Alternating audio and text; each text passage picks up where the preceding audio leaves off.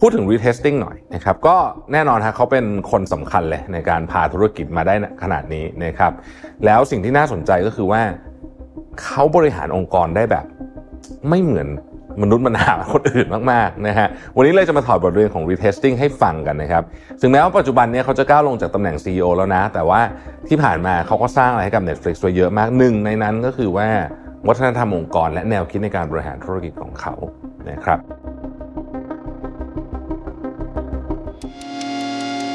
มิชชั่นทุ the Moon Podcast Continue with your mission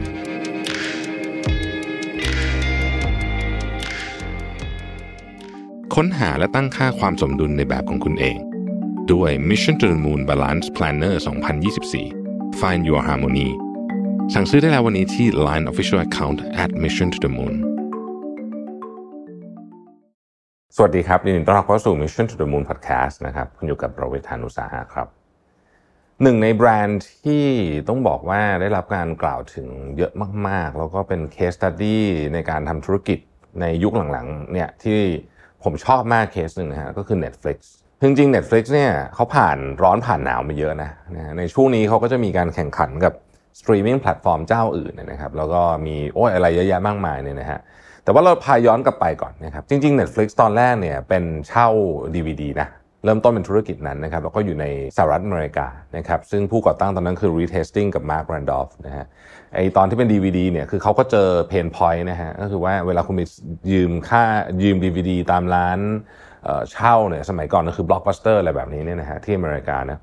คือถ้าเกิดคุณไปคืนสายเนี่ยโหค่าค่าปรับนี่คือมโหฬารมากเขาก็เลยปรับตรงนี้ครับก็คือว่าเฮ้ยคุณเอาไปกี่แผ่นเนี่ยคือคุณจะเอาไปเป็นเดือนก็ได้นะฮะเพียงแต่ว่าตราบใดที่คุณยังไม่เอาของใหม่เก่ามาคืนของใหม่ไปไม่ได้อะไรอย่างเงี้ยนะฮะนั่นก็คือช่วงช่วงที่ Reed Hastings กับ Marc Randolph ทำในในแง่มุมของการเป็นการเช่า DVD นะครับหลังจากนั้นก็ เข้ามาสู่ช่วงที่ปรับมาเป็นสตรีมมิ่งนะสิ่งที่จะเล่าให้ฟังตอนนั้น หลายท่านอาจจะไม่ทันก็คือว่าในช่วงนั้นเนี่ยนะฮะเวลาอยากจะดูหนังอะไรสักเรื่องหนึ่งเนี่ยก่อนก่อนที่จะมีสตรีมมิ่งนะฮะถ้าเกิดว่าคุณไม่สามารถเช่า DVD ได้หมายถึงว่า อาจจะด้วยเหตุผลว่ามันยังไม่มีหรืออะไรก็แล้วแต่เนี่ยนะฮะสิ่งที่มันเกิดขึ้นเยอะมากช่วงนั้นก็คือคนไปโหลด bit กันครับก็คือโหลดเถื่อนนั่นแหละนะครับ ไม่ไม่ไม่ได้บอกว่าเป็นสิ่งที่ดีแต่มันคือสิ่งที่เกิดขึ้นจริงๆนะตอนนั้นคือคนก็โหลดไอ้โปไอ้หนังเถื่อนกัน เรียกว่าเป็นเป็นยุครุ่งเรืองเลยนะ เพราะว่าเราอยากดูอันนั้นอันนี้มันหาไม่ได้ใช่ไหมทีนี้พอพอสตรีมมิ่งมันมาเนี่ยนะฮะมันมาพร้อมกับอินเทอร์เน็ตที่มันเร็วขึ้นเนี่ยนะครับก็ปรากฏว่าเฮ้ย Netflix เข้าไปดูเฮ้ยตอบโจทย์เพราะว่าคือมันมีหนังอาจจะไม่ได้ทุกเรื่องที่คุณอยากดูแต่มันเยอะเพียงพอที่ทำให้คุณรู้สึกว่าเฮ้ยเราไม่ต้องไปโหลดอะไรหนังเถื่อนแล้วเนี่ยนะฮะซึ่งอันนี้แหละเป็นจุด จุดเปลี่ยนจุดแรกนะของของ Netflix นะครับที่เปลี่ยนพฤติกรรมของผู้คนอย่างแท้จริงนะครับผมคิดว่าอันนั้นเนี่ยเป็นจุดเปลี่ยนที่ค่อนข้างใหญ่มากนะฮะหลังจากนั้นก็แน่นอนครับก็ที่เราทราบกันมาก็คือว่าเนี่ยมันก็มีคู่แข่งอะไรมาเรื่อยๆ ก็คือแต่ก่อน Netflix เนี่ยเขาก็ไปซื้อเนาะ content ของคนอื่นมานะครับซื้อ content มาก็อาจจะอ่าไม่รู้ 10 ล้านเหรียญอย่างเงี้ยนะสมมติซีรีส์ดังๆอะไรพวกนี้ซื้อมาเนี่ยนะฮะแต่ปรากฏว่าเอาเจ้าของ content พวก Warner พวกดิสนีย์เขาก็แบบอ้าวเอ๊ะ จะขายให้ Netflix ทำไมนะเราทำสตรีมมิ่งของเราเองดีกว่า ก็เลยเกิดเนี่ยนะฮะ Hulu HBO Amazon Prime นะฮะ Apple TV ก็นับอะนะ Disney Plus แล้วมีอู้เยอะแยะเต็มไปหมดเลยนะครับ Netflix ก็เลยบอกว่าเอางี้ยืมจมูกคนอื่นหายใจไม่ได้ ต้องทำเอง อันนั้นอันนั้นคือเล่าๆคร่าวๆนะครับทีนี้พูดถึง retesting หน่อยนะครับก็แน่นอนฮะเขาเป็นคนสำคัญเลยในการพาธุรกิจมาได้ขนาดนี้นะครับแล้วสิ่งที่น่าสนใจก็คือว่า เขาบริหารองค์กรได้แบบ ไม่เหมือนมนุษย์มนาคนอื่นมากๆนะฮะวันนี้เลยจะมาถอดบทเรียนของ retesting ให้ฟังกันนะครับถึงแม้ว่าปัจจุบันนี้เขาจะก้าวลงจากตำแหน่ง CEO แล้วนะ แต่ว่าที่ผ่านมาเขาก็สร้างอะไรให้กับ Netflix ไว้เยอะมากหนึ่งในนั้นก็คือว่าวัฒนธรรมองค์กรและแนวคิดในการบริหารธุรกิจของเขา นะครับซึ่งถ้าใครอยากจะลงรายละเอียดเรื่องนี้นะครับก็ให้ไปอ่านหนังสือที่ชื่อว่า No Rules Rules นะครับปกสีแดง เป็นหนึ่งในหนังสือยอดเยี่ยมเล่มหนึ่งที่ผมคิดว่าทุกคนควรจะอ่านแต่ เวลาจะเอามาปรับใช้ดูบริบทของบริษัทเราด้วยนะ เพราะว่ามันเป็นหนังสือที่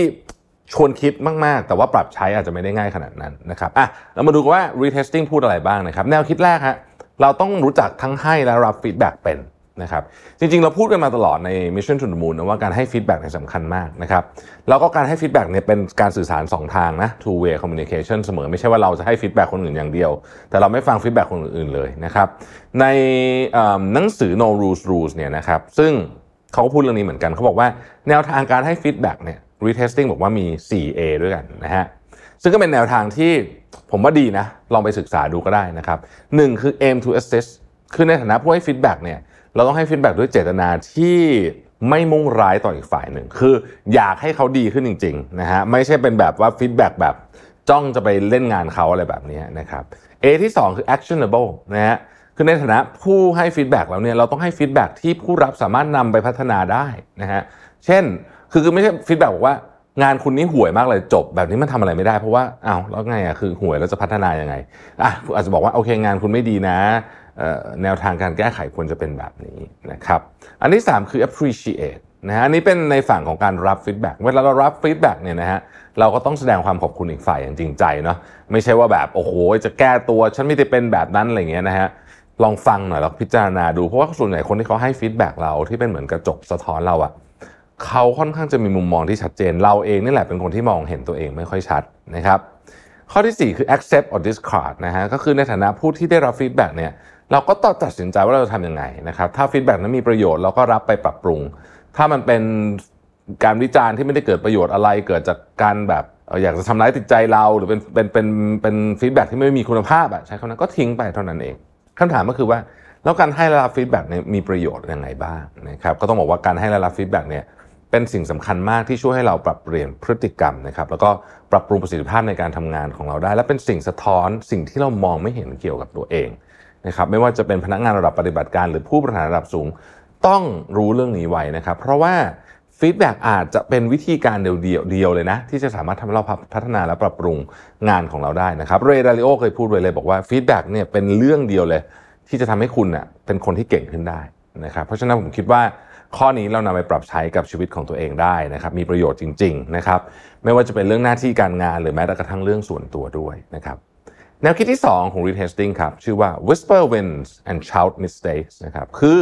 เวลาประสบความสำเร็จเนี่ยไม่ต้องพูดดังนะฮะเบาๆพอนะครับ แต่เมื่อไหร่ก็ตามที่เราทำอะไรผิดให้ตะโกนออกมาดัง ๆ เลย ซึ่งผมว่า culture นี้เนี่ยเป็นอะไรที่เจ๋งมากนะฮะคือเราต้องประประกาศข้อผิดพลาดออกมานะครับเพื่อที่คนอื่นเนี่ยเขาจะได้เรียนรู้ว่าหนึ่งมันมีความผิดพลาดเกิดขึ้นแล้วทุกคนจะต้องระวังว่าเฮ้ยมันจะมันจะไม่ลุกลามบานปลายใหญ่โต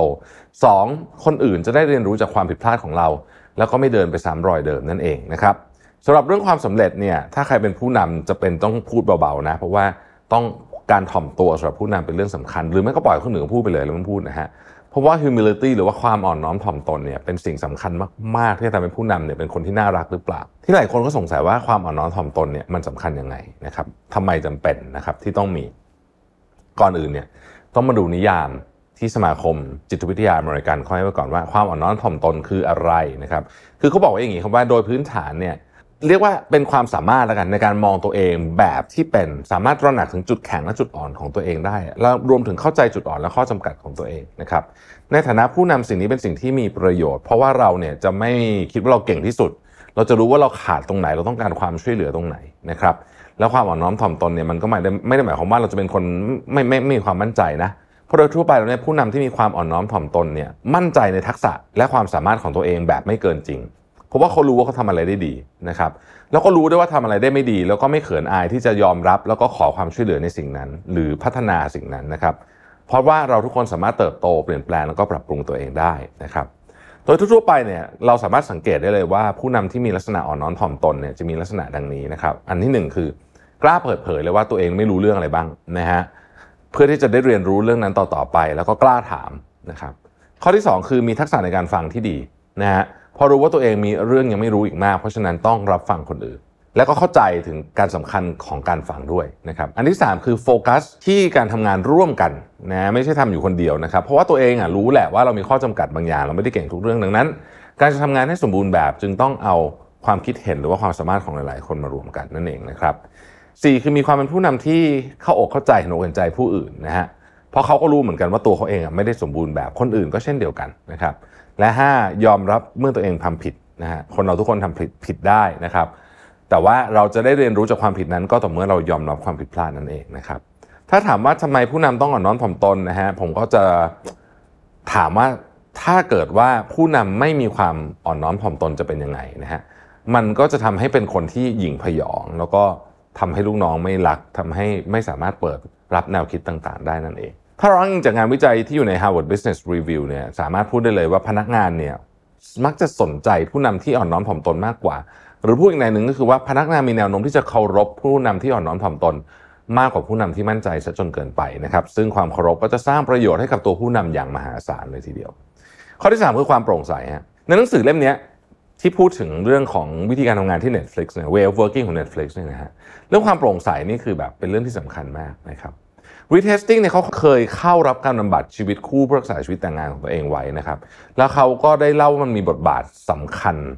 บางอย่างที่เขาได้เรียนรู้ ซึ่งเขานำไปปรับใช้ในการทำงานที่ Netflix นะครับ โดยเขาสนับสนุนให้ทุกคนเนี่ยพูดสิ่งที่คิดออกมาจริง ๆ เลยนะฮะแต่ต้องพูดด้วยเจตนาดีนะ ไม่ใช่เจตนาจะห้ามหันกันนะครับ แล้วก็ไม่ใช่ว่า จะว่าร้ายใส่ใครก็ได้หรือจะอารมณ์เสียใส่ใครก็ได้ไม่ใช่แบบนั้นนะครับ ใน no rules rules เนี่ย retesting เขาเขียนว้ว่าเขาสนับสนุนให้พนักงานเปิดเผยข้อมูลกันอย่างโปร่งใส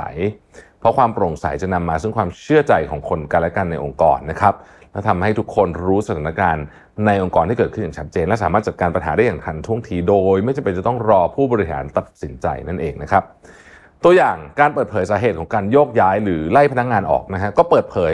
เลยว่าทำไมถึงเกิดเหตุการณ์แบบนั้น โดยไม่ต้องอ้อมค้อมไม่ต้องให้คนไปซุบซิบนินทาอะไรกัน ถ้าถามว่าความโปร่งใสที่ทำงานสำคัญอย่างไร ก็ต้องบอกว่ามันเกี่ยวข้องกับความไว้ใจ มันแสดงให้เห็นว่าเราอยู่ในฐานะผู้นำนะฮะที่เราไว้ใจพนักงานทำให้พวกเขาสามารถทำอะไรได้อย่างเปิดกว้างนะครับและกล้า feedback สิ่งที่สร้างสรรค์ต่อเรา ซึ่งมีส่วนสำคัญต่อการพัฒนาองค์กรและตัวเองต่อไปและอย่างที่บอกไปว่าเมื่อองค์กรมีความโปร่งใสเนี่ยทุกคนรู้สถานการณ์และปัญหาที่เกิดขึ้นเท่ากันเนี่ยนะครับ ก็จะทำให้พนักงาน แก้ปัญหากันได้อย่างทันท่วงทีนะฮะแล้วก็ช่วยป้องกันไม่ให้เกิดการเสียหายทางธุรกิจได้ ถ้าใครกำลังเป็นผู้นำองค์กรที่ไหนสักแห่งเนี่ยผมคิดว่ามันมีประโยชน์มากนะครับที่คุณจะนำแนวคิดข้อนี้ไปใช้ เพื่อสร้างวัฒนธรรมการทำงานที่โปร่งใสขึ้นมา ข้อต่อมาคือแนวคิดข้อที่ 4 ซึ่งเป็นอันที่ผมชอบมากๆเลยนะครับคือการบริหารธุรกิจเนี่ยมันเป็นการบริหารแบบทีมไม่ใช่ครอบครัวนะครับเชื่อว่าอันนี้คนได้ยินกันมาเยอะนะครับเพราะมันเป็นสิ่งที่แบบ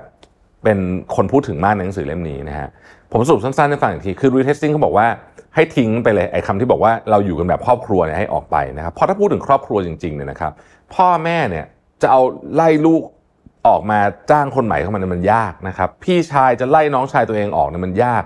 แล้วบางทีเนี่ยการที่เราเป็นคิดว่าเราเป็นครอบครัวกัน เราจะเอาคนที่ไม่เหมาะสมไปนั่งอยู่ในตำแหน่งบางตำแหน่งเพียงเพราะว่าคนนี้เป็นญาติชั้นอะไรแบบนี้นะครับซึ่งเป็นแนวคิดที่ไม่ดีเท่าไหร่กับการบริหารธุรกิจนะครับ retesting เลยบอกว่าคุณควรบริหารธุรกิจแบบทีมกีฬาจะดีกว่า เพื่อทุกคนจะได้รู้ว่าตัวเองมีหน้าที่หรือภารกิจอะไรที่ต้องทำและทุกคนเนี่ยจะได้มาร่วมแรงร่วมใจกันนะครับ เข้าใจว่ากฎกติกามารยาทคืออะไร ทีมประกอบไปด้วยคนที่เก่งที่สุดณวันนั้น หรือเหมาะสมที่สุดณวันนั้นที่จะลงไปแข่งตามกลยุทธ์ของทีมในวันนั้นด้วยนะฮะผมชอบพูดเสมอว่าการแข่งฟุตบอลเนี่ยถ้าเราเคยดูนะครับแผนการมันจะมีหลายแผนการใช่ไหมมันจะมีแผนการบุก แบบทิ้งกองหน้าไว้เยอะกองหลังไม่ต้องเยอะอะไรอย่างเงี้ยนะฮะหรือแผนการอุดนะฮะทิ้งกองกลางกองหลังไว้แน่นๆ กองหน้าอาจจะทิ้งไว้หนึ่งพอมันขึ้นอยู่ว่าคุณเจอทีมไหน คุณต้องการสกอร์เท่าไหร่จากจากแมชนี้เป็นต้นนะครับ เพราะฉะนั้นเนี่ยการจัดทีมการวางคนการต่างๆนาเหล่านี้เนี่ยมันก็ต้องเหมาะสมกับสถานการณ์ณเวลานั้นๆองค์กรก็เหมือนกันครับ องค์กรบางช่วงเราต้องบุก องค์กรบางช่วงเราต้องตั้งรับนะครับ เพราะฉะนั้นเนี่ยถ้าวางทีมอย่างถูกต้องนะครับ เน้นความเป็นกันเองน้อยลง เพิ่มความเป็นมืออาชีพมากขึ้น อันเนี้ยทีมเนี้ยจะมีโอกาสชนะมากกว่านั่นเอง ด้วยแนวคิดแบบนี้ Netflix ก็เลยมีแต่คนเก่งๆ แล้วองค์กรก็พัฒนาไปเรื่อยๆนะครับข้อสุดท้ายผมคิดว่าสำคัญมากคือ อย่ากลัวการเปลี่ยนแปลงจนไม่กล้าทำอะไรใหม่ๆนะฮะ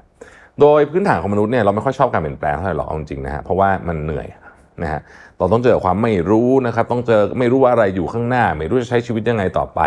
เราก็เลยชอบทำอะไรเป็นกิจวัตรอะเดิมเหมือนเดิมนะครับแต่การเปลี่ยนแปลงนั้นตรงกันข้าม มันทำให้เราเจอความไม่แน่นอน ซึ่งทำให้เรารู้สึกไม่มั่นคง และไม่ค่อยปลอดภัย ผลสุดท้ายคือบางทีเราเครียดนะครับเพราะเราไม่สามารถคาดเดาอนาคตได้นั่นเอง แต่กับ retesting เนี่ย ผมเชื่อว่าทุกคนนะฮะรวมถึง retesting เองเขาก็กลัวการเปลี่ยนแปลงเหมือนกันแหละเหมือนมนุษย์ทั่วไปเนี่ยเพียงแต่ว่าเขาไม่ได้กลัวจนถึงขั้นที่ไม่กล้าลงมือทำอะไรใหม่ๆนะครับเขาเคยพูดไว้ว่า don't be afraid to change the model คืออย่าไปกลัวการเปลี่ยนแปลงอะไรที่เราทำมาตลอดนะมันอาจจะเป็นสิ่งที่เราทำแล้วประสบความสำเร็จมาด้วยซ้ำแต่อย่าไปกลัวว่าเฮ้ยวันหนึ่งมันอาจจะต้องเปลี่ยนก็ได้นะครับตอนที่เขารีแบรนด์ธุรกิจเท่า DVD ของเขามันเป็นสตรีมมิ่งเนี่ยนะฮะผมคิดว่านั้นก็เปลี่ยนเยอะนะ โอเค เทคโนโลยีมันบังคับด้วยอะแต่ว่าแนวคิดอะคุณลองคิดดูสิว่า คุณทำ physical DVD อยู่ดีๆแล้วอยู่มาเปลี่ยนเป็นสตรีมมิ่งเนี่ยโอ้โหมันมันมันการเป็นการเปลี่ยนแปลงที่มโหฬารเปลี่ยนแปลงโครงสร้างเปลี่ยนแปลงอะไรทั้งหมดเต็มไปหมดเลยนะฮะแล้วเขาก็กล้าพอที่จะเปลี่ยนแล้วก็แล้วก็ re rebrand ธุรกิจของตัวเองให้กลายเป็นแบบจากเช่าดีวดีอะนะกลายเป็นสตรีมมิ่งแบบนี้นะครับเพราะฉะนั้นผมคิดว่าเรื่องนี้ก็น่าสนใจนะในแง่มุมของวิธีคิดนะฮะที่พูดถึงเรื่องการ rebrand เนี่ยก็ อยากจะขอขายของสักนิดนึงเพราะเรากำลังจะมีคอร์สใหม่ของ Mission Academy นะครับ เป็น rebranding for entrepreneurs สร้างโอกาสใหม่ให้กับแบรนด์เดิมนะครับ เป็นรุ่นที่ 3 แล้วนะฮะ โดยคอร์สนี้จะเป็นคอร์สแบบเรียนสด onsite นะครับ ที่จะถ่ายทอดประสบการณ์โดยตรงของผมเลยนะฮะ เรียกว่าเข้มข้นมาก แล้วก็อัปเดตเนื้อหาด้วย เพราะว่าปีที่ผ่านมาเนี่ยเรื่อง marketing มันมีอะไรเปลี่ยนเยอะนะครับ แล้วก็จะเล่าหมดอะเรื่องสำเร็จล้มเหลวอะไรควรทำไม่ควรทำนะครับ แล้วก็ผมคิดว่าเป็นโอกาสที่ถ้าเป็นไปได้เนี่ย ห้ามพลาดเลยนะครับสำหรับเหล่าเจ้าของกิจการธุรกิจ SME Startup หรือใครก็ตามที่อยากจะทำ rebranding ให้กับแบรนด์ตัวเองในตอนนี้นะครับและที่สำคัญคือเนื้อหาสำหรับรุ่น3นั้นมีการอัปเดตเพียบนะเพราะว่าอย่างที่บอกปีที่ผ่านมานี่มันมีอะไรเกิดขึ้นเยอะนะครับซึ่งภายในคอร์สเรียนเนี่ยทุกคนจะได้รับความรู้ไปต่อยอดมากมายนะครับไม่ว่าจะเป็นเรื่องของเทรนด์ธุรกิจการตลาด ในปี 2024 นะครับ เราก็จะเรียนรู้เรื่องของ rebrand องค์กรด้วยนะฮะ นอกจากจะ rebrand ลักษณะในเชิงภาพสินค้าแล้วเนี่ย เราพูดถึงองค์กรด้วยว่าเฮ้ยเราจะสร้าง employee engagement ในการ rebrand ได้ยังไงนะครับ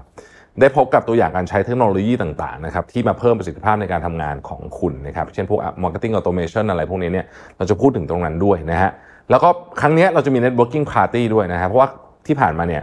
เราก็ได้รับคอมเมนต์ว่าเอออยากรู้จักเพื่อนๆมากขึ้น เราก็เลยอะเดี๋ยวเราจะจัด networking party ให้ได้รู้จักกันในกลุ่มผู้ที่มาเรียนกันเนี่ยนะครับแล้วก็เนื้อหาจัดเต็มรับรองแต่ว่าย่อยง่ายนะฮะเราจะไม่โยนแบบทฤษฎีอะไรเข้าไปมากมายเอาแบบใช้ของจริงเลยนะฮะ real world case study ไม่ไม่ไม่ต้องวนเวิร์ทฤษฎีไม่ต้องเยอะนะครับแล้วก็เจาะลึก post rebrand strategy นะครับมี framework เอาไปใช้ต่อยอดได้อย่างจริงจังนะฮะ